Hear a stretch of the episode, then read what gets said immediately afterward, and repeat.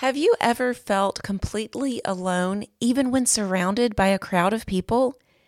As Christmas draws near, are you feeling alone right now? Like nobody truly sees you? In today's episode, we're talking about enduring loneliness, especially in the midst of the Christmas season. Welcome to the Rest in the Homeschool Trench podcast a place for homeschool mamas seeking to cultivate victorious rest in the midst of daily homeschool battles. I'm your host, Amy Smith, and I want to offer hope that in Jesus we can experience victorious rest.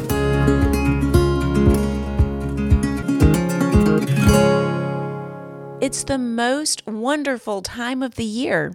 Or is it? It's a season when families and friends gather to share and celebrate joy to the world, peace on earth, and silent nights.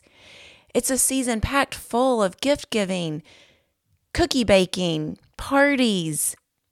But even with so many wonderful things going on, it's possible that there's an ache deep in your soul right now as you feel all alone, even if you are in the midst of many other people. You might feel like nobody sees you. They don't see that struggle deep inside. In the past two episodes focused on this Christmas season, we've already talked about surviving Christmas overload when there's just too much going on around you. And we've talked about overcoming Christmas frustrations when the good plans just aren't quite going according to your expectations. Today, we want to focus on enduring Christmas loneliness because even though this in many ways it we think it's supposed to be the most joyful season of the year for many people it's just not for many homeschool moms it's possible that you're feeling all alone. You're busy trying to take care of everybody else. You're trying to create memories and moments of family togetherness but deep inside, you feel like nobody sees you and you feel all alone. Maybe it's because you're grieving the loss of a family member or a friend. Maybe there's a seat at the Christmas dinner table that will be empty this year. Maybe you're in a season when you're surrounded by little children. And even though you're surrounded by people, all of your little people that you love dearly, you're just craving some adult conversation. Maybe this is a year when your older children are growing up and they're just not coming home like you wanted them to for the holidays. Maybe this is a year there've actually been no invitations to parties and you feel forgotten. Maybe you've received the invitations, but you couldn't go because you couldn't get a babysitter. Maybe you're actually busy and enjoying times with lots of other people, but even though you're surrounded by others, it feels like nobody actually sees you. Even if they're having a conversation, it feels like there's just something deep inside that nobody else sees, and you feel all alone last Christmas Eve, I had this deep experience of loneliness myself. We were one of the many, many families in the Christmas season last year who went through a season battling COVID.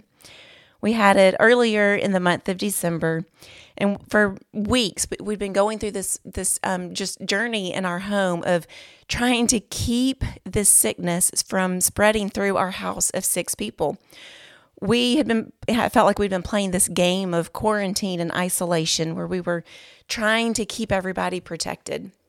Um, so we'd had people isolated in different rooms. We tried creating, you know, th- these creative activities of family togetherness, even though we kept a great physical distance between us. So we'd been going through that journey for several weeks, and by the time we we reached Christmas Eve, we were technically past the virus the rest of my family was fine. They were all healthy and everybody was feeling good. I, however, was still very sick. Um, I became one of the, the people who um, ended up with pneumonia, and I didn't know it at Christmas time, but I was actually just, in the beginning of a three month journey with long haul COVID symptoms. Thankfully, I'm healthy now.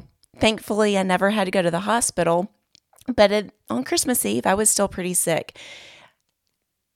I was um, not so sick, however, that I couldn't let my family go spend some time with our extended family on Christmas Eve. So, in the evening of Christmas Eve, I had just a short period of time that my family had gone to my mother in law's home to spend time with aunts and uncles and cousins.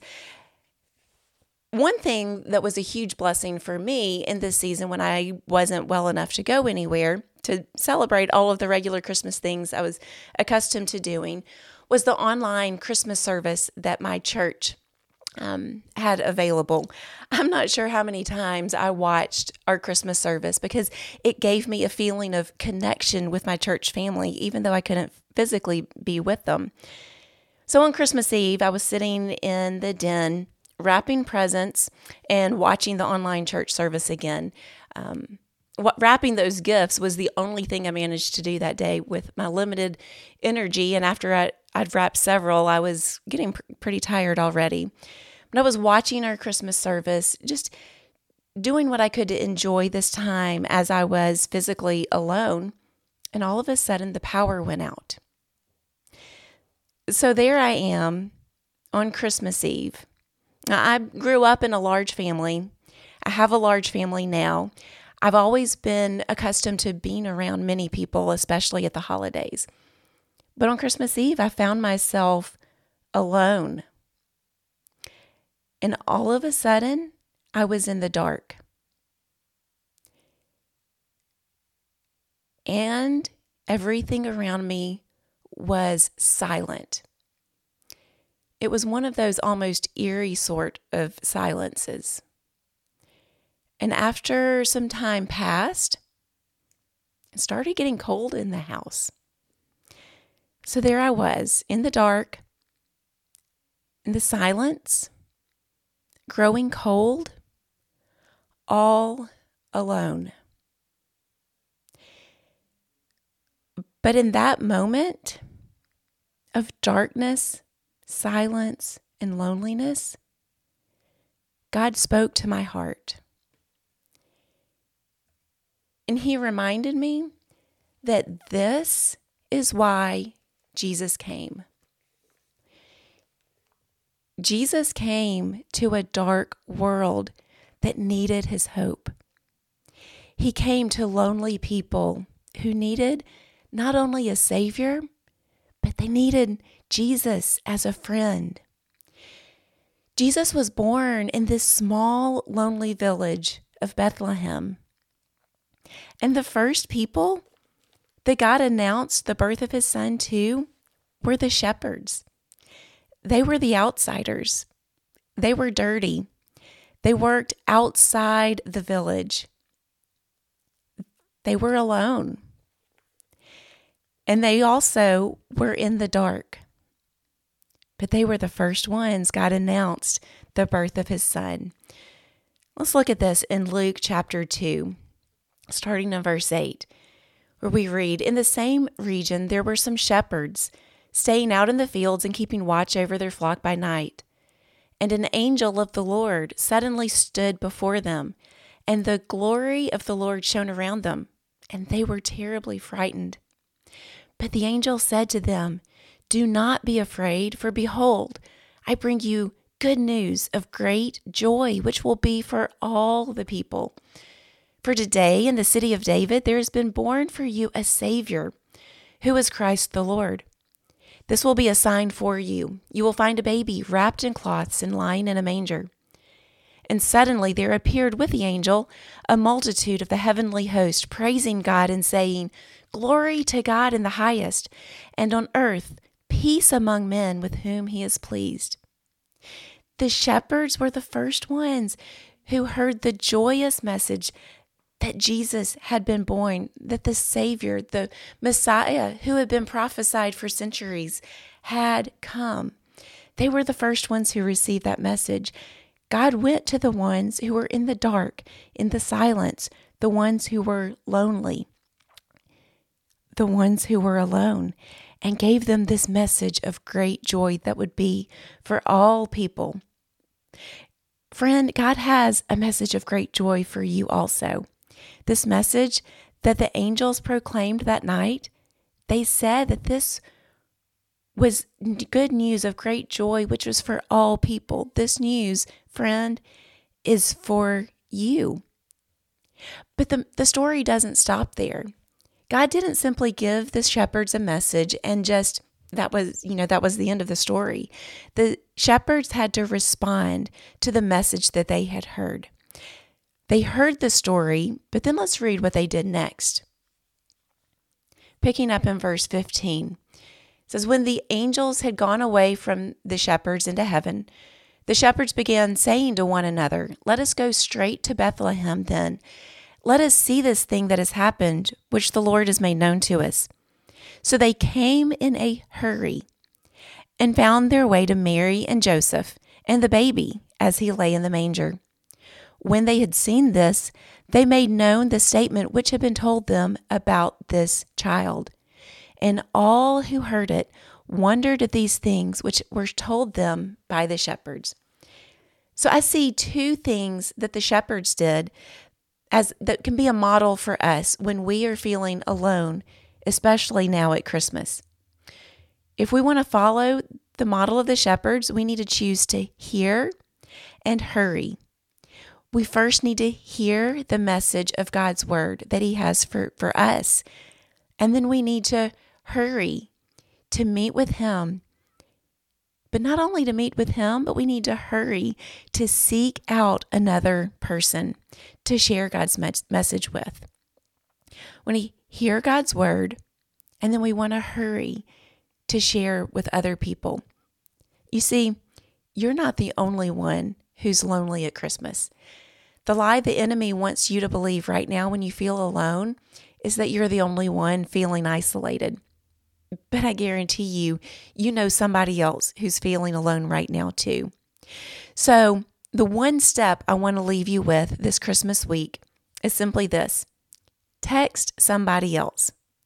When you're feeling alone, be intentional to take that time to spend alone with God. Remember, you're truly not completely on your own.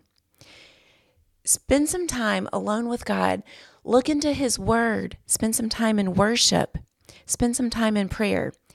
Hear something from God's Word and then hurry to share it with somebody else. Send them a text of encouragement or a prayer. Remind them that they're not alone. And as you remind them that they're not alone, I pray that you'll remember that you're not alone either.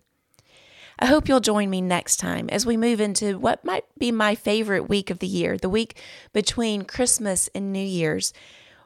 It's a week that I try to be very intentional to slow down and spend some time reflecting. And so, what we'll be talking about in the next episode is reflecting on the past in order to refocus for the new, new year. We'll specifically be looking at how to refocus for our home schools as we move into January. But until then, if you're feeling alone this Christmas week, I pray that you'll be intentional about taking that opportunity to be alone with Jesus, that you will hear his word, hurry to share his joy with somebody else, and that as you do, that you will truly experience those tidings of great joy that the angel said would be for all people.